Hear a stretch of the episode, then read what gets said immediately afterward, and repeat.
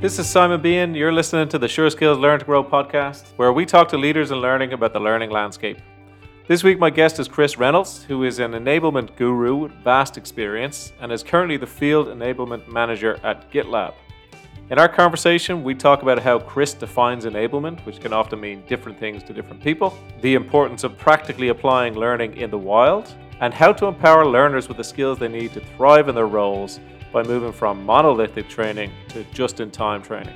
I hope you guys find the conversation valuable. I know I certainly did. Here is Chris Reynolds. Hi, Chris. How are you? I'm good. How are you? Fantastic, fantastic. Just want to say thank you for taking the time to, to join me. And word on the street is that your role has evolved lately at GitLab. Can you give us a little bit of insight into that and tell us a little bit about what you do? Absolutely. So uh, I've been at GitLab for about a year now. Um, the first year I spent leading the customer success enablement efforts here. Um, recently transitioned to the manager of field enablement programs. So really focused on those all routes to market. Um, got a rock star team uh, behind me. So we've got Kelly uh, focused on commercial enablement, Eric focused on enterprise enablement, and then Alvaro is joining us next week. He'll be focused on channel enablement. Speaking about enablement, enablement is one of these things. It's one of those terms that can fall into the realm of jargon uh, and sometimes i think is a little hard for people to understand uh, who are not in the in the industry in, in l&d or in enablement themselves can you give us a little bit about what enablement means to you and why you think enablement is so important absolutely yeah i think the people you know, within the industry and outside the industry see, tend to think that learning and development and training and enablement are kind of synonymous terms. They all mean the same thing. Um, I think enablement's really the evolution of that. You know, training is probably 10% of the equation. But the difference to me is that enablement is that kind of operationalized learning. And we're really focused on that application piece. Can you take what you've learned and apply it in your day to day role? And so for our team, we're focused on, you know, all routes to markets. we've got to think about the pre-sales, the post-sales, how do our channel partners engage, and then what do those handoffs look like, you know, a seamless experience throughout the process. Love that idea of operationalized learning, uh, and that the the practical application is is probably the most important aspect there. How do you mm-hmm. how do you do that? How do you take somebody who doesn't have that skill and help them learn how to practically apply knowledge and learning in their role on the job in the wild as i've heard you say before? How do you do that?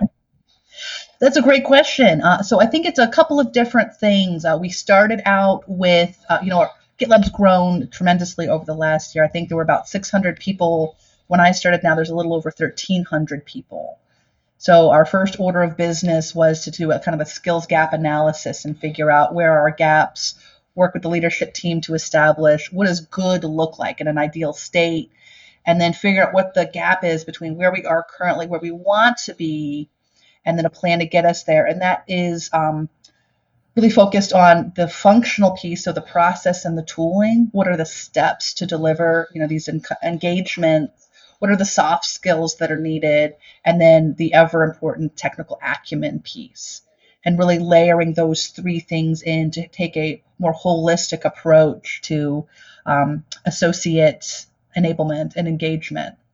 Happy employees make happy customers.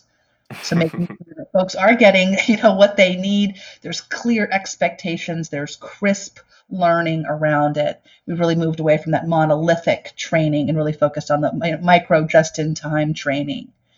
And again, layering in that real world application piece where we would deliver a training program and then the kind of assessment, if you will, would be focused on what would they do in the in you know a real customer engagement.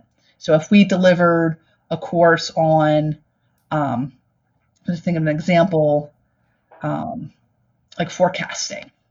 Mm-hmm. That's like, all right, so think about your current book of business and apply what you've learned to show me your you know next quarter's forecast and then we can look at that and then we can measure with real data and see if it's if the training is effective it sounds like there's a big collaborative element involved there and i was oh, looking yeah. Yeah, and I, I, was looking at kind of GitLab's core values, and there were kind of six core tenets of the GitLab value system, and collaboration was right there, number one. Mm-hmm.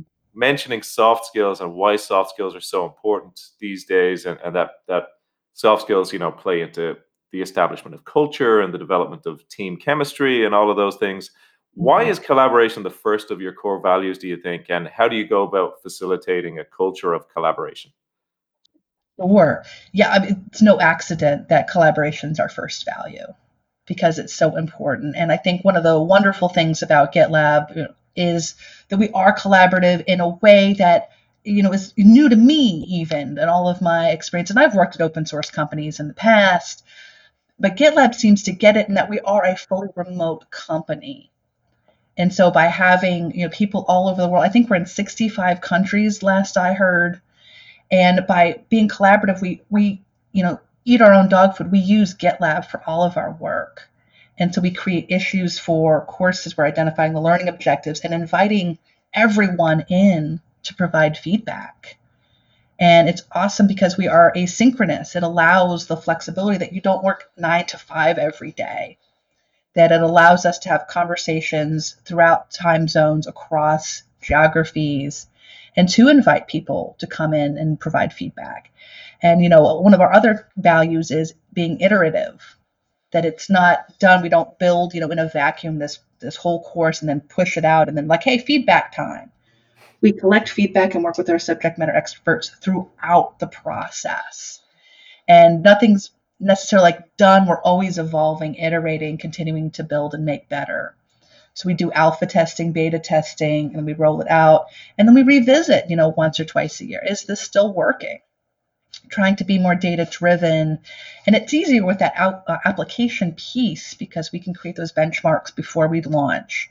Where are we at? And then continue to review as we, you know, go along and see if it's working or not. And maybe it stops working and we revisit, hey, is it time to make an adjustment to this course and welcoming our subject matter experts, you know, peers, um, other experts. We, we partner with Forrester and SiriusDecisions to validate that we're kind of in line with some industry best practices, which we're going along as well. We don't presume to know all the answers, so we really do rely on people across the organization to help us make the best training possible.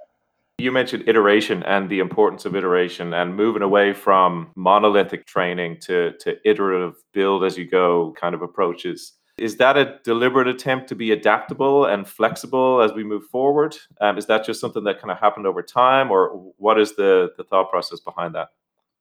I think you're exactly right. Uh, you know, being agile is the name of the game these days, especially in the technology space and being a SaaS company we don't know what the next hot technology is going to be. It might not even have been invented yet. So I think having that flexibility is critical to success.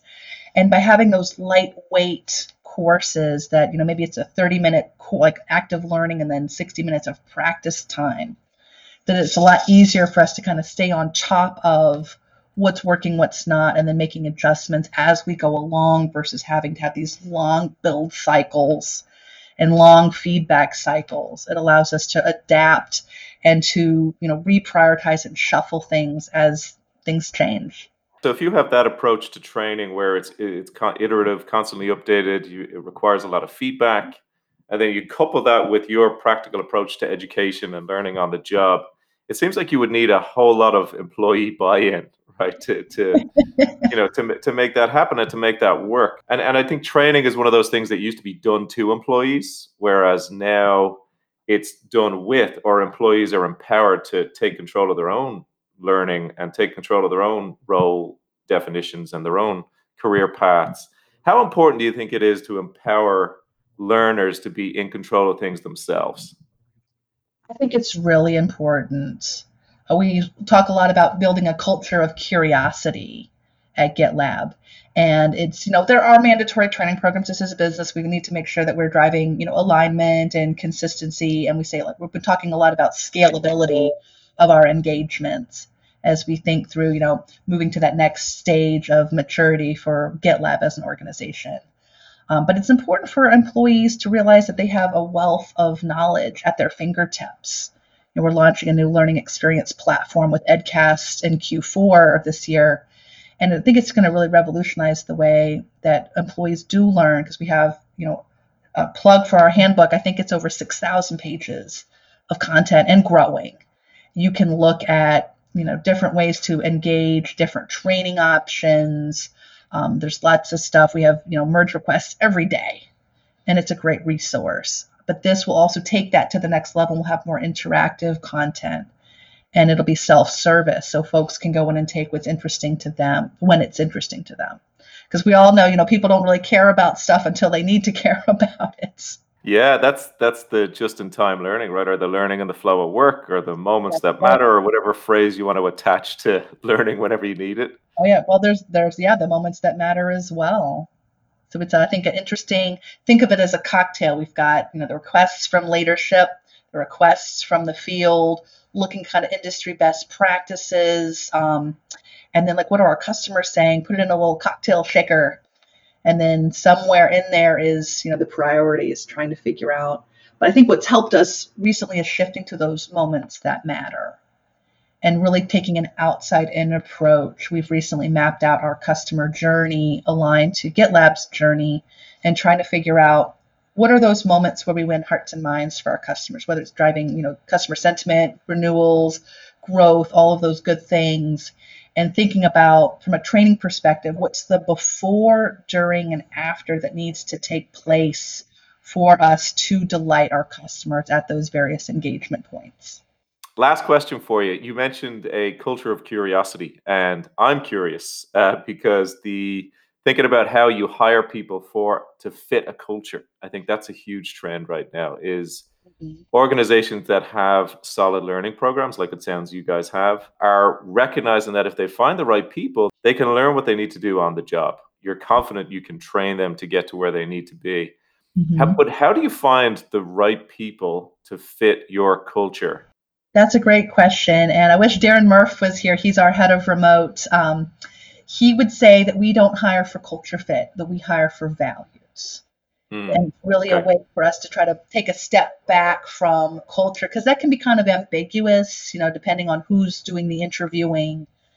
But by focusing on the values, asking, you know, how are you collaborative? How do you feel about asynchronous work? How do you feel about, you know, being iterative and putting out a product that's half baked or throwing in an idea that might be half baked? And it's like you can tell their comfort level. How do they feel about pivoting? And you can kind of drill into that a little bit in the interview process. So we're really looking for folks who are curious, that are, you know, flexible, that are hungry for, you know, the next thing. And we kind of like use that enthusiasm. Effervescence is a word I would use. That's like looking that kind of internal. We can't train you to be that way we could teach you how to do the job. But if we're, if you've got that grit, that that effervescence inside, then you're probably going to be a great fit at GitLab.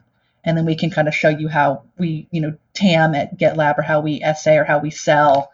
Those skills are, you know, easy enough to teach. But you know, are you, you know, and we don't we are not GitLabbers. We are internal GitLab team members because we are very much aligned with our community as well. So we're all in this together. And the beautiful thing at GitLab is that everyone can contribute. So if people want to get in touch with you, learn more about you, about GitLab, what's the best way to find you? Uh, that would probably be LinkedIn. So uh, Chris Reynolds, you know, I work at GitLab. Would be happy to have a coffee chat or anything like that. Um, always love to meet new people. Chris, thank you so much for taking the time to chat. Really appreciate it, and look forward to following all of your undoubted success. Thanks, Simon. All right. Take care. You too. That was Chris Reynolds. I hope you enjoyed the conversation. As usual, I have put all the details in the show notes. Thank you for taking the time to listen. Take care and all the best.